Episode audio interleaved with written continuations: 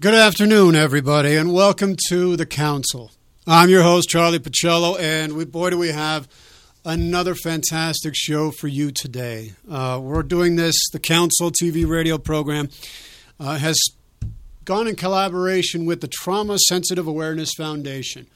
And we are presenting the Veteran Summit series, the Veteran Summit special series here on KUHS TV radio. We are premiering part one today, uh, and this whole series is all part one of the Veteran Summit, which is a special 10 part interview series dedicated to providing veterans and their loved ones with information, hope, inspiration, and healing. This is a first of its kind summit that will explore cutting edge treatments and alternative therapies for PTS, TBI, moral injury sleep disturbance, family conflict, emotional trauma, and so much more. We'll be talking to mental health experts, veterans, and their advocates. We'll be providing answers, resources, and solutions to bring our warriors home. We're starting the dialogue. Come on and join the conversation and learn more about part two, which is going to be debuting in November. Tune in every Friday at 1 p.m. Mountain Standard Time, July 24th through September 25th, right here on KUHSDenver.com. KUHS The Stream, right here in Denver. We are broadcasting live to so many of you that tune into the council every week. Thank you so much for tuning in. Um, and we are here with KUHS, The Stream. And we broadcast not only here in Denver, but all across the nation and all across the world. Uh, thank you for tuning in. KUHS is the stream, and we have some amazing personalities, VDJs, uh, music programs. If you want to come and listen to some great programming, it's right here on KUHSDenver.com. As all of you know, I'm very passionate about uh, veteran issues, uh, being a, a veteran myself, and having worked with a number of uh, veterans over the years and trying to help heal and bring healing to PTS and trauma related issues and uh, getting a dialogue to helping to understand what veterans go through and to, to penetrate deeper beyond just the, the, the symptomatology of what the, the, the, the vets go through when they come back. Uh, a lot of times, the symptoms that you see anxiety, uh, depression, uh, hypervigilance, uh, uh, sleeplessness those things are usually an indicator that there's a deeper problem. Those are symptoms of a larger problem within the soul. Uh, and so we're going to talk more and try to really get our hands around what these wounds are all about, what is really going on, and bringing in the, the leading experts uh, from around the country and around the world to help us to really get a grasp on it for all you veterans out there and all you uh, loved ones as well, so that we can really get a grasp on this and bring healing to this immediately. Today we have a very, very, very special guest. I am thrilled to have him on. His name is Eduardo Duran, Dr. Eduardo Duran. And he is one of the foremost authorities on working with veterans and Native populations around the subjects of war and healing soul wounds. Eduardo was born in northern New Mexico at the age of 14. His family relocated to California. He worked in the fields as a migrant farm worker and at age 17 enlisted in the U.S. Navy, where he served for six years on board submarines and other vessels during the Vietnam War. Once he was discharged, he became interested in psychology and began his studies, and at the same time began working for the Navy as an engineering psychologist.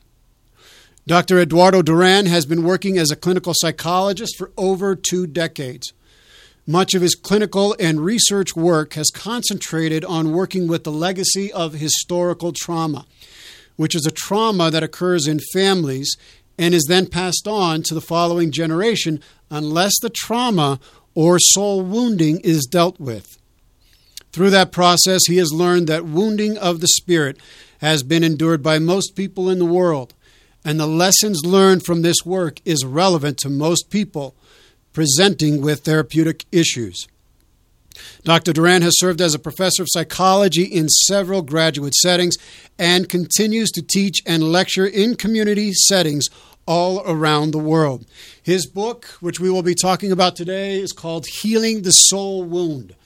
It's a trauma informed counseling for indigenous communities. Again, it's Healing the Soul Wound. This book is fantastic.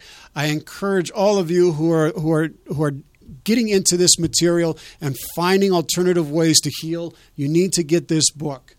And his uh, website, lastly, is soulhealing16.com. That's soul healing, S O U L H E A L I N G, the number 16.com. Welcome to the show, Eduardo. Thank you. Honored. Oh, I'm I'm deeply honored to have you today, sir. Especially after reading your work and listening to uh, some of the interviews that you've had. It's a, it's a it's a blessing to have you on the show today, um, and to talk about healing the soul wound. It's such an important topic, and so many people really uh, are are miss don't have the information uh, about what this is about. But before we dive into this, could you share just a little bit more about your background and and why you decided to become a psychologist after your time in the Navy.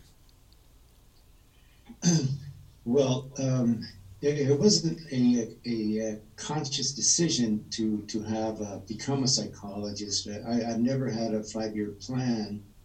Uh, actually, the first college course I ever took, I took on a, on a naval base, and and from there I started taking courses, and of course then I, I was discharged and I continued taking courses because the VA at the time would give me uh, $600 a month if I took six units. So I kept taking six units, and pretty soon uh, they say, You got to declare a major. And of course, having grown in a uh, pretty uh, crazy family system, and then, of course, the military, an even crazier family system, uh, reading Psych 101 and, uh, you know, Psychology 200 kind of gave me the idea that maybe I can figure this out uh, if I major in psychology. And so, uh, you know, that became, uh, you know, the the path of, uh, of majoring and and then, you know, got a bachelor's and and said, well, might as well go get a master's. And then, then continued. Uh, by then, I knew that, it, that that's what I wanted to do, but it, it, it was uh, basically happened all by itself, sort of accidental. It seemed like Except now looking back, it was not accidental at all. Mm. There was mysterious forces that were guiding the whole process all along. Well, I think that's what we often find is that we have uh, certain things that our soul uh, guides us to. There's an inclination, a feeling, a uh, compulsion, uh, something that leads us in that direction. And you were you you based a lot of your early studies and education in Western uh, psychology, correct? It was fundamentally Western based um, ideas, yes. Well, absolutely. Uh, all my all my Western training through the PhD uh, is, is completely Western based uh, psychology. There was uh, maybe one three unit course on cross cultural issues that, that was pretty much very thin but all of it is the uh, is the Western approach, you know, dealing with psychology and Western philosophy, and uh, and so that was the again the trajectory of the educational pro- process that I was involved in, and what threw threw that off the tracks was when I met my root teacher, mm-hmm. and uh, he he kind of messed that whole thing up. and, uh, right. and, so here I was taking all these courses in this, in diagnoses and treatment, family systems, and he's talking from a whole other perspective. And uh, and that kind of started moving me into the approaches that uh, I work with today. Mm-hmm. Well, could you elaborate just a little bit more on that uh, and briefly describe?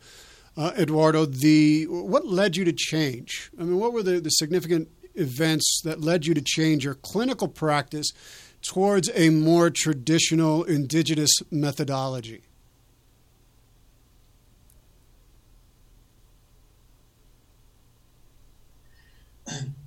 Well, the uh, you know, indigenous methodology has to do with a whole world view, uh, a whole way of being in the world that is different than than Western philosophy, and uh, and a lot of it is based, of course, on language. It's a linguistic issue, and most indigenous languages are not based on nouns, mm-hmm. and so therefore uh, the whole idea of diagnosing in the way we do in a Western way makes no sense to most uh, native indigenous people.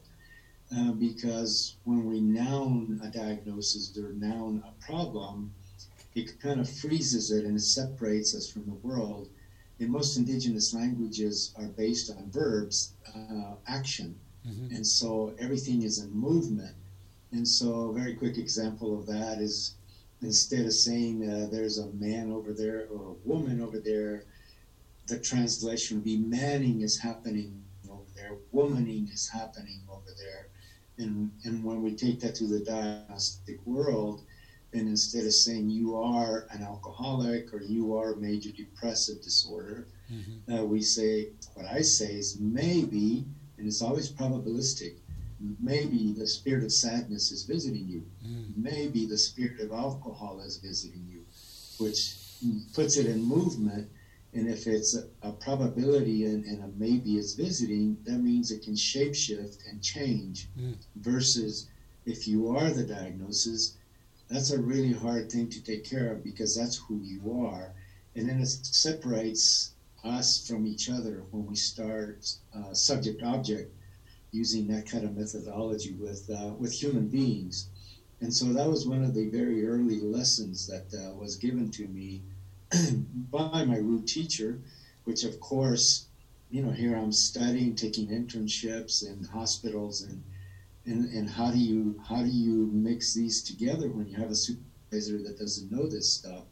And so that was a uh, a tricky pro- process. Hmm. And so, um.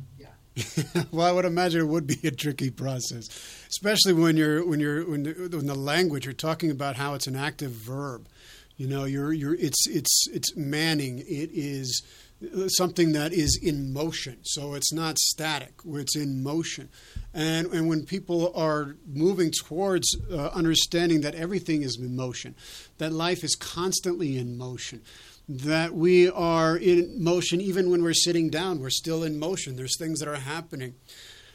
So if we can get to that kind of an understanding and change our understanding of the language and we'll start moving into the notion of the soul the notion of soul wounding um, how did your notion of soul wounding and historical trauma develop? Where did it evolve from could you explain in more detail? Uh, well, the uh, the notion of soul wounding, uh, I had uh, as an intern, I was asked to come and uh, and develop a program for a group of uh, tribes or a consortium of tribes, and so I started trying to utilize my Western training, you know, in with the community, with patients, and luckily for me, they rejected all of it. They, they basically said, "No, we don't want you to talk to us like that." Mm. And of course, I really didn't have anything else to offer. And so uh, I kept trying, you know, I kept trying to use uh, behaviorism. Uh, you know, at that time I was reading Jungian psychology. And the thing that really uh, moved me, and this is going to be a, a little bit off the grid for, for people watching and people in the profession, I would be sitting in front of patients uh, whether it be individual or a couple or a family, and uh, I would start getting the feeling that there was somebody else in the room mm-hmm. with us, mm-hmm. and and it would only happen when there was patient in front of me. Once it would leave, then I would stop, and I didn't have a context for that, and it kept getting stronger. The more I would try to understand it psychologically, the stronger it would get, mm-hmm. to where I got worried about my reality testing because of the experience I was having with this, whatever it was. Mm-hmm. And and at the time, I mean, I couldn't very well attend to it while there was patients in front of me because, you know, that would be very inappropriate and unethical for me to start saying, well, what was that when uh, nobody else is seeing anything? Mm-hmm. And so I had to just be very cool with it and calm But then one day, uh, a spiritual uh, native uh, healer uh, appeared, and I knew who he was by description. And uh, he he was the kind of healer, I guess you call it. He would heal. He was a trance doctor, shaman, which with this individual, you didn't have to tell him your dreams. He would tell you what you dreamed, and then he would tell you what it meant. Mm-hmm. So the bar was pretty high, and I was really nervous.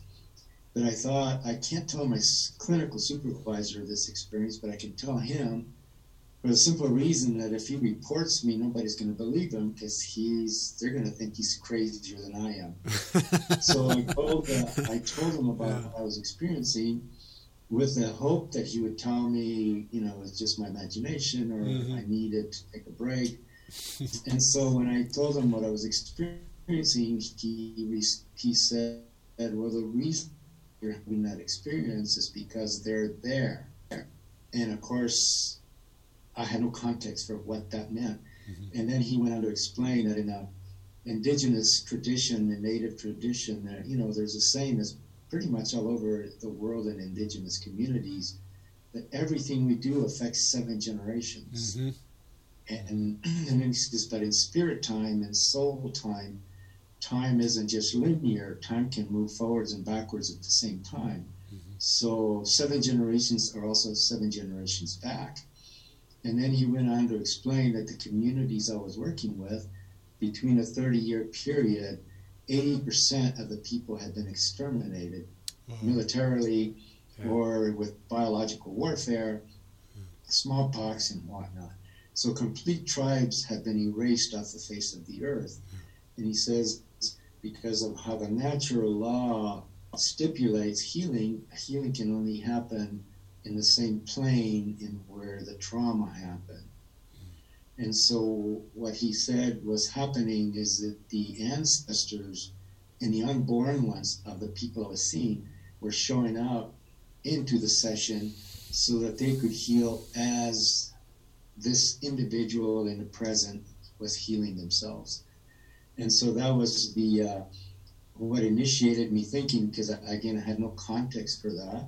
Mm-hmm. But when I started talking to the patients about that, they said, well, you're finally getting it. That's really what is going on here. Mm-hmm. And when I presented to the uh, health board and all that, they said, well, yeah, this is really what you what we want you to develop. We don't want you to just talk about the stuff you're learning in school, because our people's spirit and our, our people's soul has been injured, and until that's healed, uh, then all of this other symptoms on the surface uh, will continue to be, you know, like the depression, alcoholism, suicide, cancer, hypertension, whatever it is, and will continue unless we go deeper into healing the soul. And for that, it requires a time shape shifting mm-hmm. and, uh, and basically a real disruption of rational thinking uh, that is, you know, in the Western paradigm.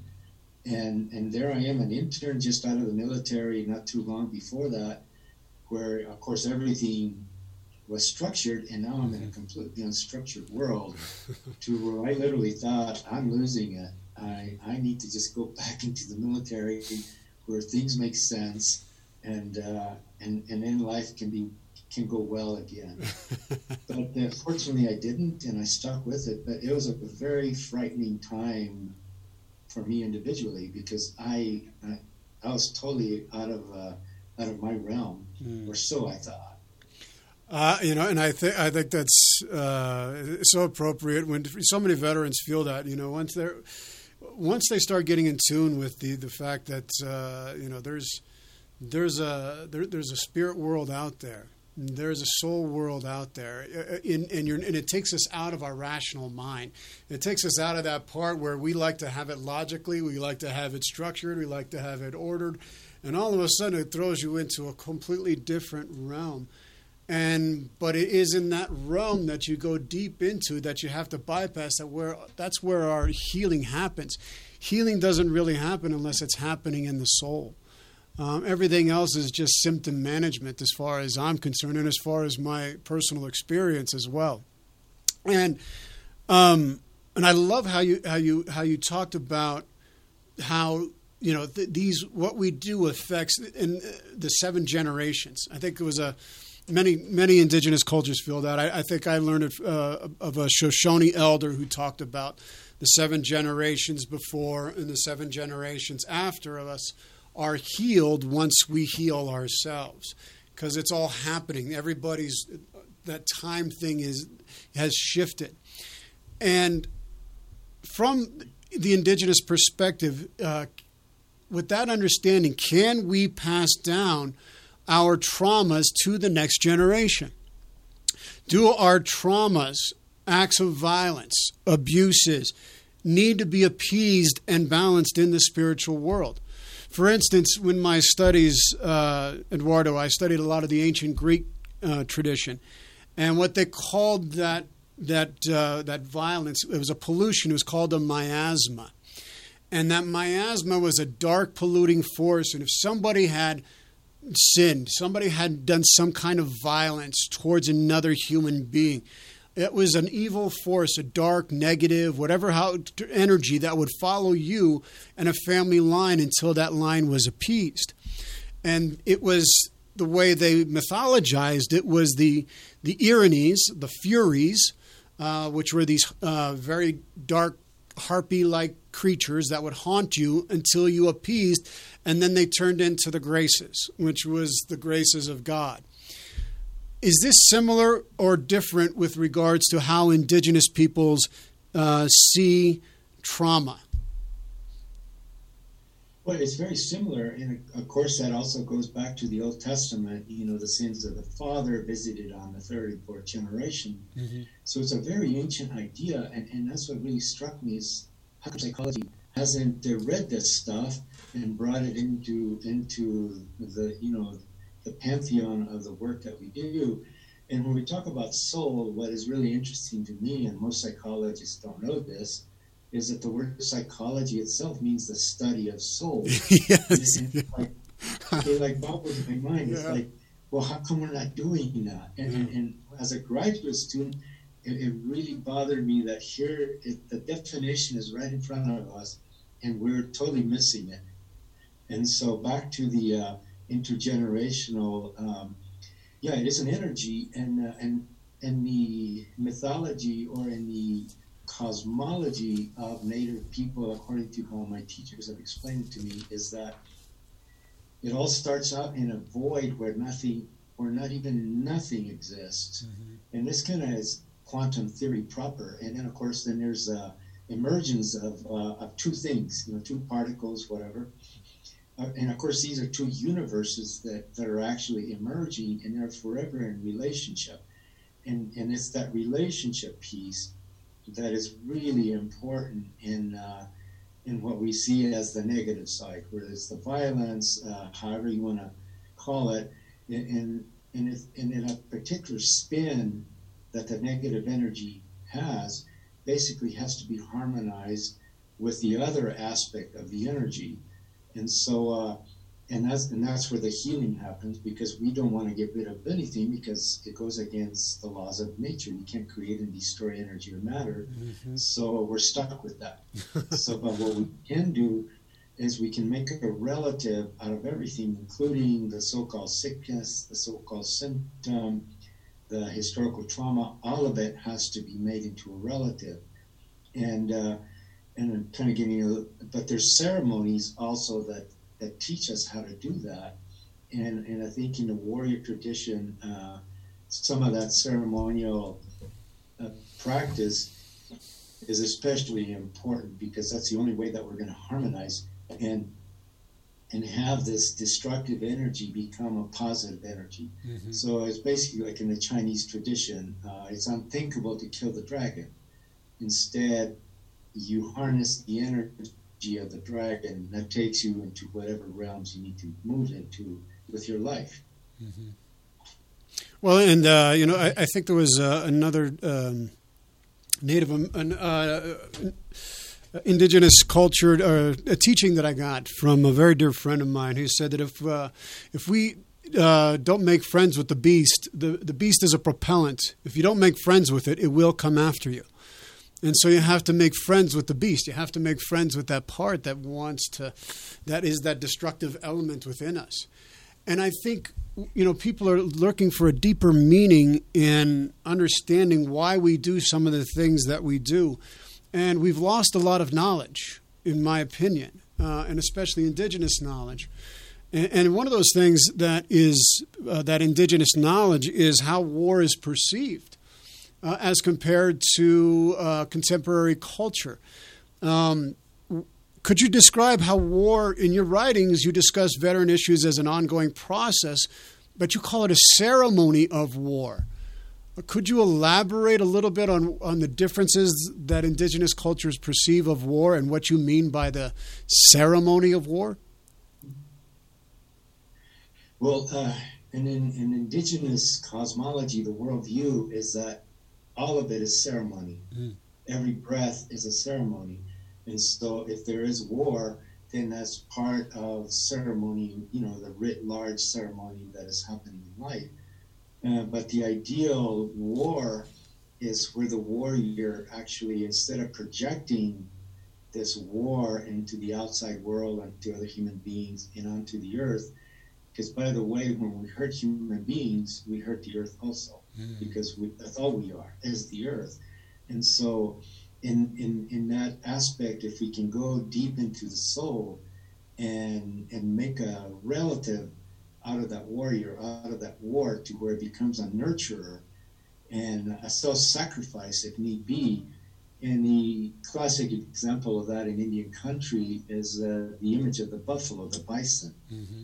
which actually uh, consciously and on purpose gives itself for the well-being of the community. Mm-hmm. It presents itself and says, "Here I am, and all I ask you to do is to do a ceremony on my behalf, so I can regenerate and come back, and we can do this all over again." Mm-hmm. And so, a lot of the ceremonies are that cyclical part of life ceremony that engenders life versus having war just to destroy life mm-hmm. which is where we're at now with the nuclear weapons and, and all of that, to where there's no way if we had that war that we could have a ceremony afterwards to regenerate because there'd be nothing left to regenerate.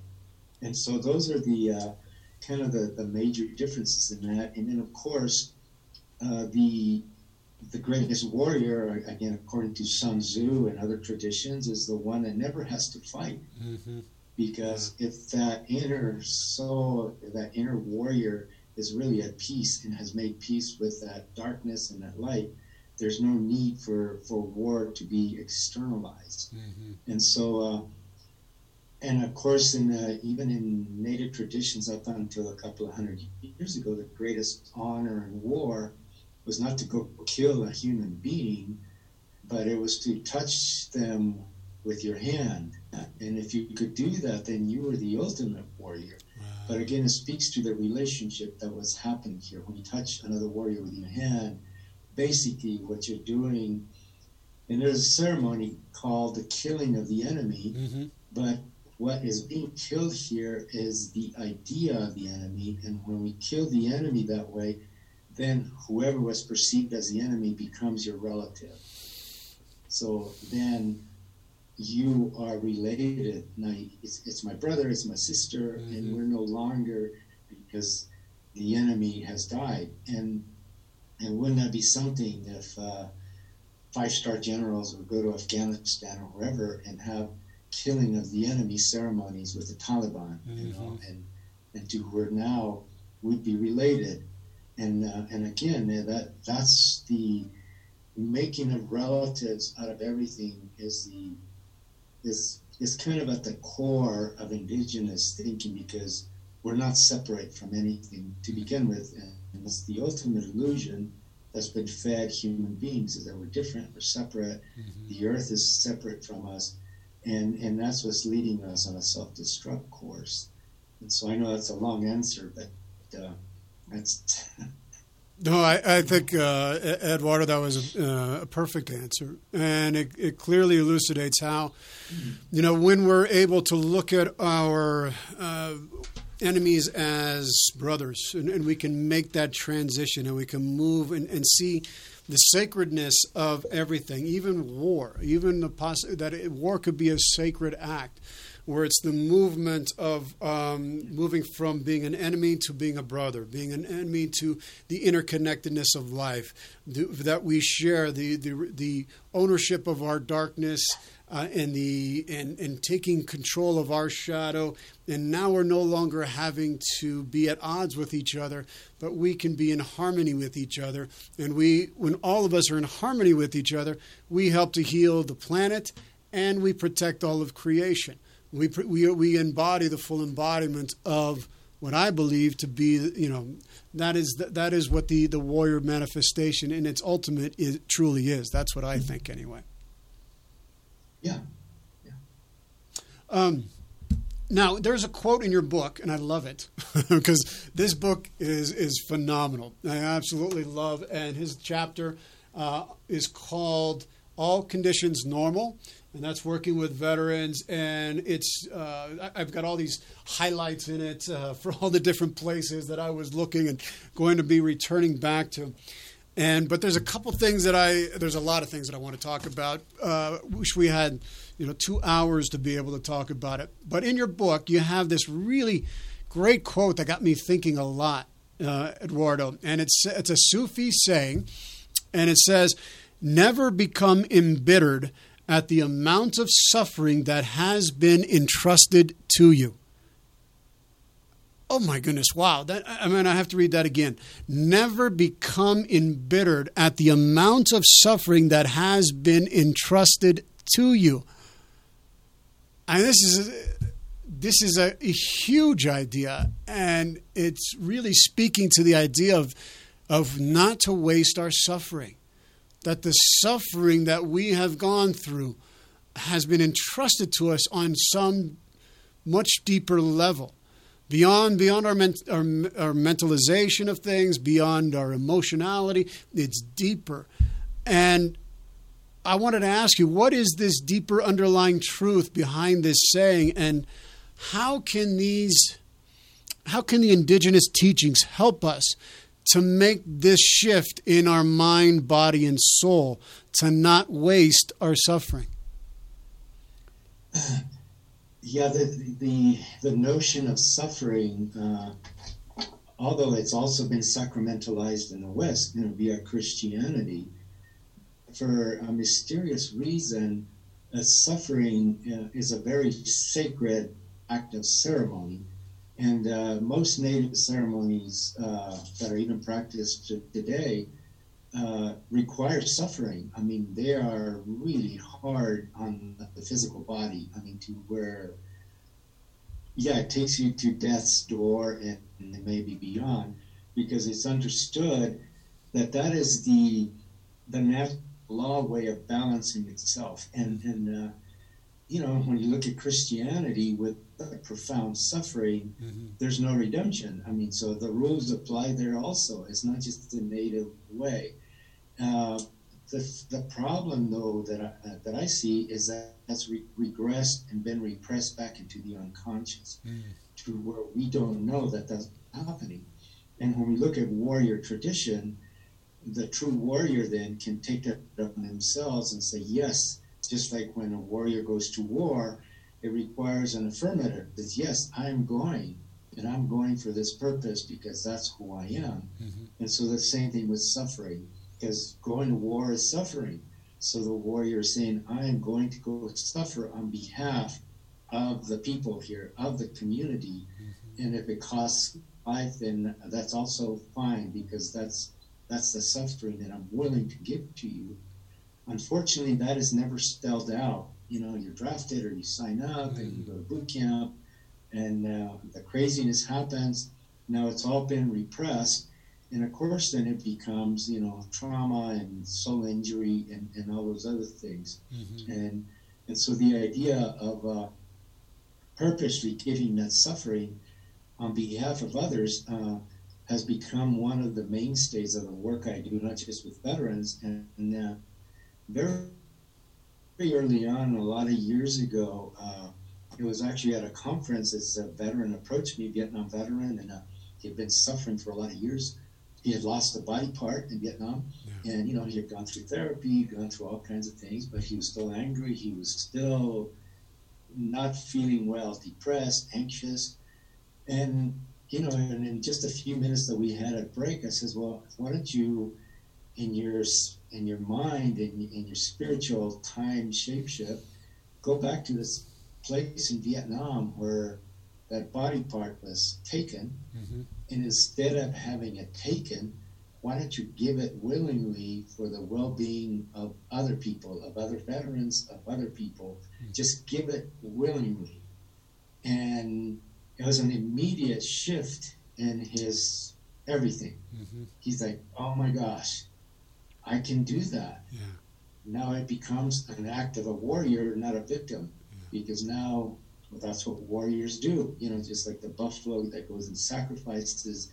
So now his body part that was in Vietnam for however many years became a, a blood flesh offering for the healing of the earth, mm-hmm. of human beings, the Vietnamese, whoever can partake of that healing.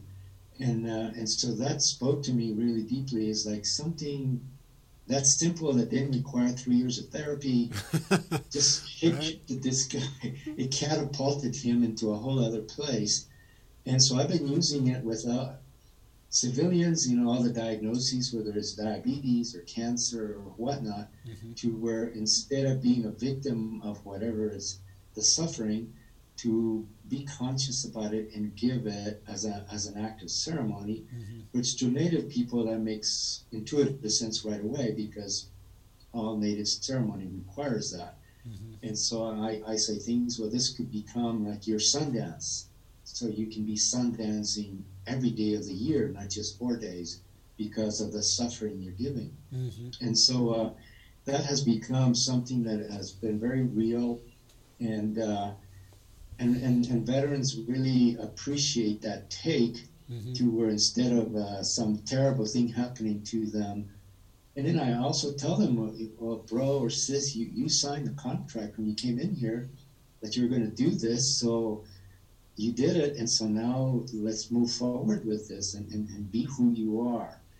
And uh, it's interesting because a lot of times they look at me and they say, man, how do you know this? intuitively, they already know this. Right. It's not a mystery, and it just resonates with what their soul already knows. So when they when they tell me that, I know that they already know, and not just Native veterans. I mean, uh, veterans of all colors. They have a soul, mm-hmm. and so that's how the soul seems to resonate with what we're doing here. Yeah, well, and I always like what, to point out when we're uh, when I when we're talking about uh, the issue of the soul and, and, soul injuries on the show. The soul uh, predates religion. Comes way before religion. comes way. it's existed. Uh, it was before we any of us ever walked on the planet. The soul was this, and so we all have it. We're all connected to it and the, the, the language of the soul resonates when we hear truth when we hear the truth from the soul, I don't care from what ethnicity, background, culture, society, what we, we recognize it. The soul recognizes it. When we don't know how we know this, but we know it. Just like the, the vets that are saying it to you, I don't know how I know this, but I know it. And it's because it's it's we're tapping into the truth of the soul that lives in all of us. Um, and in your book, you talk about this, and uh, we talk about moral injury here. And I loved how you describe it as the injury where blood doesn't flow. Uh, I think that could you uh, explain it in more detail what it means and how it relates to uh, PTSD and moral injury for our listeners out there? Uh, yeah, well, a lot of years ago, uh, you know, the, the letters PTSD uh, when you say those letters, uh, it, it, doesn't have uh, an affect image to it. It is just code. I mean, it doesn't mean anything. And so mm-hmm. this other brother who was veteran from Korean War, he'd been blinded, he became a psychologist. One day I was talking to him, and I said, "What, what, what do you think, man? How, what does this really mean?" So he went and talked to his elders, and that's the words they told him uh, that uh, when we say that somebody has this PTSD, it's really an injury where blood doesn't flow, mm-hmm. meaning that this is not a, in a physical body per se, but it's at the deeper layers of soul and spirit mm-hmm. that get uh, thrown off kilter. I mean, to say traumatized, you know, that puts it, but it's basically kind of the, the spinning of soul in harmony with with the cosmology of the universe. Mm-hmm. Uh, in those instances where the spirit of violence, the spirit of anger interfere, it, it kind of shape shifts the spin of that. Mm-hmm. And so, what needs to happen is we need to go back in and harmonize so that now it's spinning in, in, in the way that the great mystery intended this to spin from the beginning before there was anything in the void. Mm-hmm. And as it emerges from the void, comes through the dream time, the black world, and into what we call the plant world, which is where we live, mm-hmm. the ego world. And by the time it's an ego world, it's all distorted. Mm-hmm. And so if we use terms like PTSD, it adds to the distortion mm. because the soul says, what the hell is that? That doesn't mean anything. Right. But injury where blood doesn't flow, the, the soul instantly, yeah, now that's that means something because we have a picture. And somebody told me at a conference that there's parts of the brain where blood cannot flow, huh. uh, you know, because then it would be dangerous. And so I guess there's also physiological, neurological reasons for that. But that's something that stayed with me. And uh, brother Don, who's in the spirit world now, uh, yeah, that was a great gift that his elders gave him, mm-hmm. and then he passed on to me. And uh, yeah, just an amazing uh, person, you know, with all that had happened to him, yeah. to where he could still work in the work that we do, and still have humor and all of that because, you know, he he had dealt with that injury where blood doesn't flow. Mm-hmm. Well, and and when I read that, it, it resonated so deeply, uh, and it was during my healing of uh, of, of PTS of the uh, of the injury where the blood doesn't flow. That it was the terminology, it was the active language that I heard in my when I was working with soldiers' heart. Uh, the, there was another phrase: "The spirit has left him," and I think that was another indigenous terminology. And I was like, "Oh my gosh, yes, I remember the feeling, the sensation of an emptiness inside of me, and my, it was as if my spirit had fled, and it, would, it was it was afraid to come back into my body again. It didn't want to, and it wasn't until I got the language, because I was thought I was crazy, thought I was, but it was the indigenous language, the Native American language, that helped me to go, wait, that's that's exactly what happened to me. That's what that's what it is and I, and and it, allowed me not to think that there was something wrong with me, but allowed me to investigate and to go deeper into understanding moral injury, how our conscience and our soul is connected, and soul guilt. You know how and what soul guilt is. I was wondering if you could elaborate for us a little bit about what is soul guilt. Is this real, and and how does it manifest? How does it show up uh, in our lives? Um, well, you know, soul guilt, and that's become kind of the uh, in vogue thing now with the VA. Of course, they're calling it moral injury, you know, which is really refreshing to to hear that.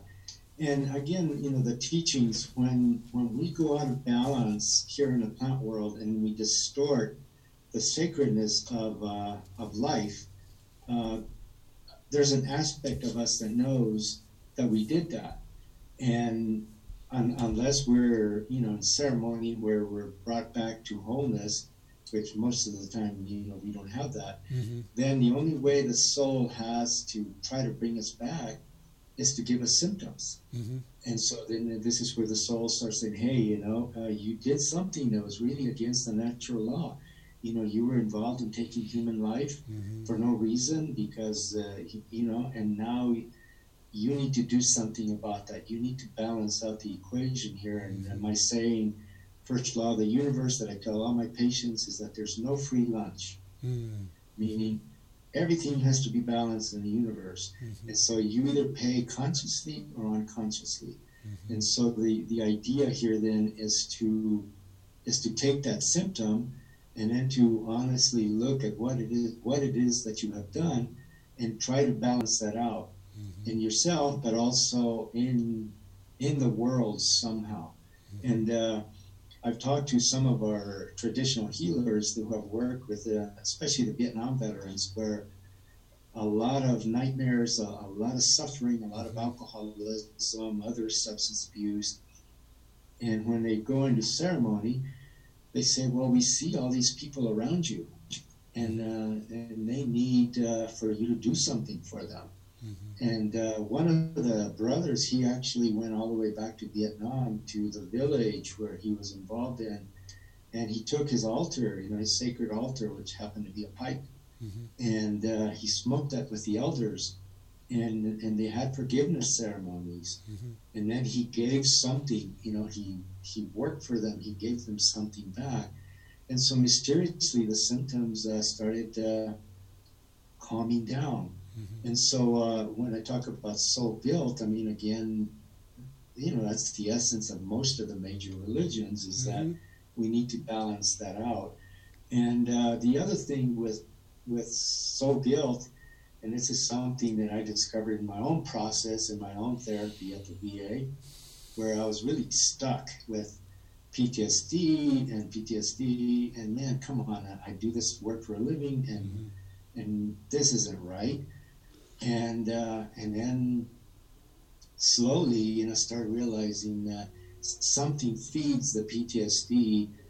Once you release some of the PTSD energy, mm-hmm. if you go with the soul guilt, what that does is just feeds back into the so now you're back into PTSD mode, mm-hmm. and so now if you're working on the moral injury and not the PTSD, well the PTSD will feed the moral injury.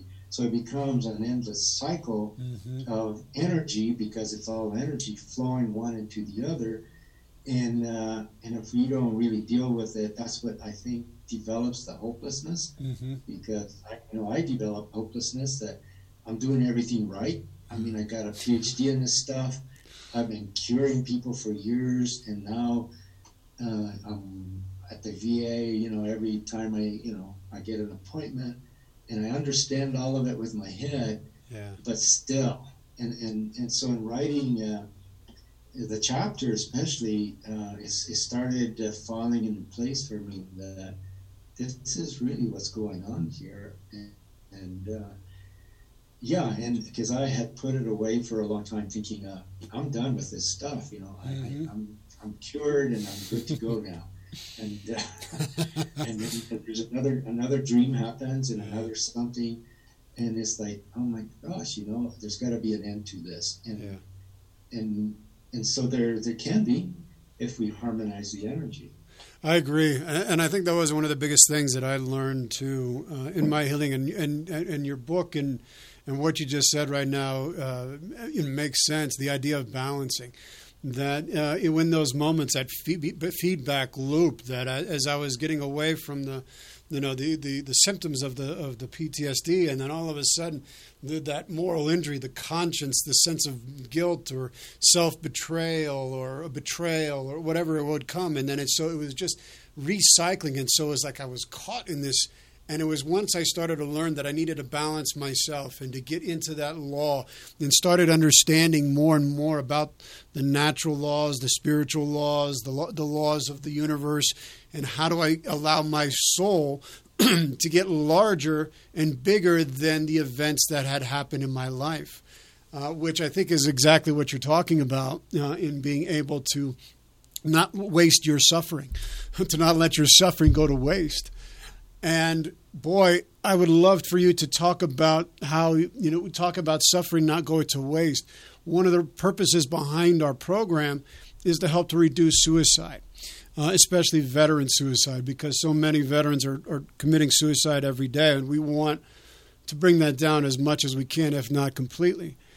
Uh, and you have such a unique way of discussing and talking about uh, suicide, and it was it was a breath of fresh air in how you described it. And I was wondering if you could give us a, a theoretical and a clinical discussion on how you understand this most important issue that is costing so many lives today. Uh, and also, could you say something about the collective societal implications of warrior suicide? Yeah, and the, the whole notion of suicide, um, also working in Native community early on, uh, you know, Native community, we have one of the highest incidences mm-hmm. of, uh, of suicide, yeah. even though we might know a lot of this stuff. And, and so what started again from the teachings of my root teacher, basically getting what is really at the bottom of it. And of course, like everything else, uh, suicide is a spiritual entity. You know, just like anger, violence, all of that. These are actual spiritual entities that we need to be in relationship with. And so, when the spirit of suicide, which is a symptom, uh, emerges, basically what it's telling the person, the veteran, is uh, you need to completely transform yourself. But in the plant world ego, since we haven't been taught all of these things, uh, spiritual teachings, what the ego interprets that as is, well, I know how to uh, completely transform everything by just leaping, getting rid of this this existence, and then it'll transform. And, and I tell people, veterans, I tell them, yeah, that will happen. You will transform everything completely, but then it's not it's it's not a real transformation where it's a change. You're just not here. Mm. And and the gig here is to be able to transform and become something else. And the natural law says that in order to do that, it requires a death. So you need to die in order to become new and of course that's part of the Christian, mm-hmm. you know, Christian teachings. All the religions of the world teach about the death and rebirth idea. Mm-hmm. And when we plant a garden, we have to put the seed in the ground. Otherwise, you're not going to have a new plant. And so, uh, I also, you know, I, I tell people when they're talking about suicide, I say, right now, we you need to give the spirit of suicide an offering. Mm-hmm. Because if you don't give a conscious offering, it might take an unconscious offering, which means you kill yourself. And so instead, why don't you have a conversation with the spirit of suicide? Mm-hmm. Give it something, whether it's tobacco, food, water, and identify yourself. And this goes for all of the other uh, diagnoses, whether it's depression, anxiety, alcoholism. There's a protocol on how to do this, and I mm-hmm. tell people what you do is you identify yourself to the spirit of suicide. You say, This is my name. And you tell it your parents' name, your grandparents' name, go back as far as you can go. Then you ask the spirit of suicide, Well, what's your name? You know, who sent you? And who are your parents? Who are your grandparents? Who are your great grandparents? And then you give it a gift. And now you're in relationship with it. The natural law says it cannot not answer you and so now is when you really need to be attentive to your dreams, mm-hmm. synchronistic phenomena, because that spirit of suicide will absolutely tell you what is here that it wants you to transform into. Mm-hmm. And if you just kill yourself, then you wasted the whole, whole thing. Mm-hmm. And from what I know, in a lot of ways of, of understanding death and life, then you just have to come back and pick it up left it and, and now that would be really depressing because you could be done with this this time around yeah and so that's a real encouragement to to people it's like whoa you know mm. i might as well i says because you're going to die anyway soon enough and so might as well do it the right way do it the warrior way yeah and uh, and to be able to move through that suffering and just imagine what will happen when you transform into whatever it is that you came here to do. Yeah. You will provide all kinds of medicine for the world or whatever your task here is in the first place. And then also tell people who are, you know, really thinking about it seriously. I say, and uh, and right now you really don't know how to do this killing yourself thing. So I, I need your word that if you want to kill yourself, you're going to come in here and you're going to do it with me because you don't know how to do it. And and and if you do it with me, then maybe I can show you the best way to do that, which of course is weird enough to be interesting. because they're like, "What the hell?" right. And so, but then you know that's the contract is that I'll help you into a death and rebirth process, mm-hmm. which of course psyche then picks it up. They'll have dreams of death and dying and all that. Yeah. And uh, and now the death has happened, but it's happening consciously. And uh, my understanding of the so many warriors killing themselves is that our society needs a huge transformation. The world that we live in needs to be transformed into something else because the world's soul has been made sick mm-hmm. by the actions of human beings. And again, it's up to the warriors to take that transformation up front. Mm-hmm. But because the warriors haven't been told that that's what needs to happen, uh, the distorted ego interprets transformation as a suicide of the physical body, mm-hmm. when in reality, we need to have a, a transformation, uh, a mass spiritual suicide of the world to where now the world can emerge as a new as a new being, transformed being mm-hmm. that has nothing to do with killing the body, because killing the body uh, really wastes the suffering up to that point. Mm-hmm. And again, you know, that's a very sacred thing and it should be honored and not wasted. Mm-hmm. And uh, I know I said a lot there that is pretty off the cuff, but yeah, I think that the words need to be said because that's how I understand it and how I've been working with it for mm-hmm. quite a while. And, uh, and so far, you know, veterans and civilians seem to really understand it when we talk about transformation. Yeah. And especially we make it real in the session where I say, well, talk to the spirit of suicide. And people say, you mean right now? Mm-hmm. I said, well, yeah. and then they get scared, and then they get scared. And I said, well, why, why are you scared? You're contemplating doing this thing, yeah. and are you scared to talk to it?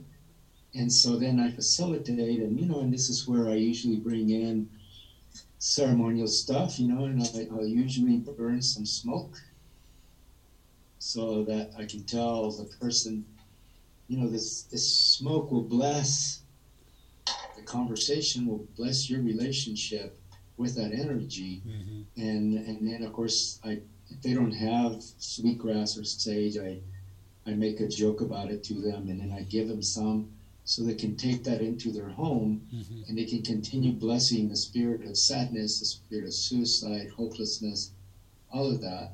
And so then it goes with them. Mm-hmm. Well, and they have a, a personal relationship with this. It's it, it, you've personalized these things, so now they can do something with it, and it's an active agent in their life, not just something that's lingering in the unconscious in the black world that actually has control over them. Because what we don't make conscious actually is controlling us. That which is remains in our unconscious, if we can make it conscious, then we can do something about it. Then we can get control over it. I love the process. I love it, Edward. I wish, I wish I would have known this when I was on uh, teetering on the edge. It would have made such a difference because it was uh, to personalize it in that way. Uh, would have made sense to me uh, in those dark moments. So I appreciate it so, so very much because those are words of truth. I think. Yeah, and and, and the people that are hearing this, even though they might think it's really crazy and insane, if they're about to, to do, you know, think of committing suicide, they you can't unhear the words I said. Mm-hmm. So if nothing else, it would be like, what the hell did that crazy old Indian guy say? and, and then that becomes a little bit of an interference. Yes. And yes. to identify myself. And so by thinking that, they're already doing that. They're saying hello to the spirit. And spirit, the natural law says that when you say hello, mm-hmm. it has to say hello back. It, it, it cannot not do anything else. that, that's the way the universe is wired. Yeah. And so I call these, uh, what I'm talking, I call them OITs. And for those of you who know, don't know what that is, that's an old Indian trick. and what is the trick? What is it? What is the OIT? OIT? Yeah, it's an old, old Indian, trick. Got it. Oh, I got it now.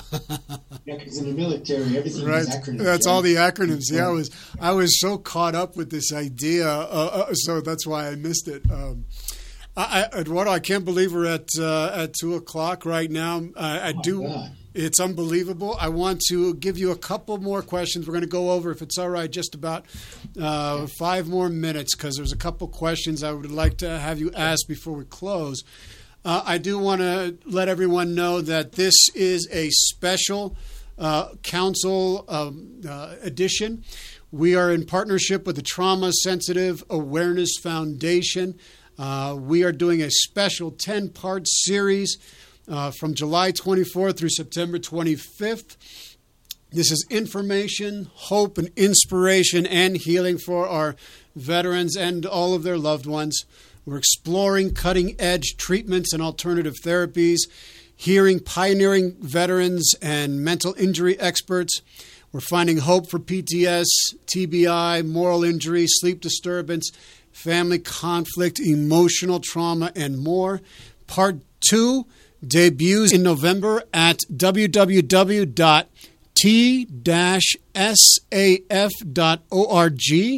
Again, that's t-saf.org.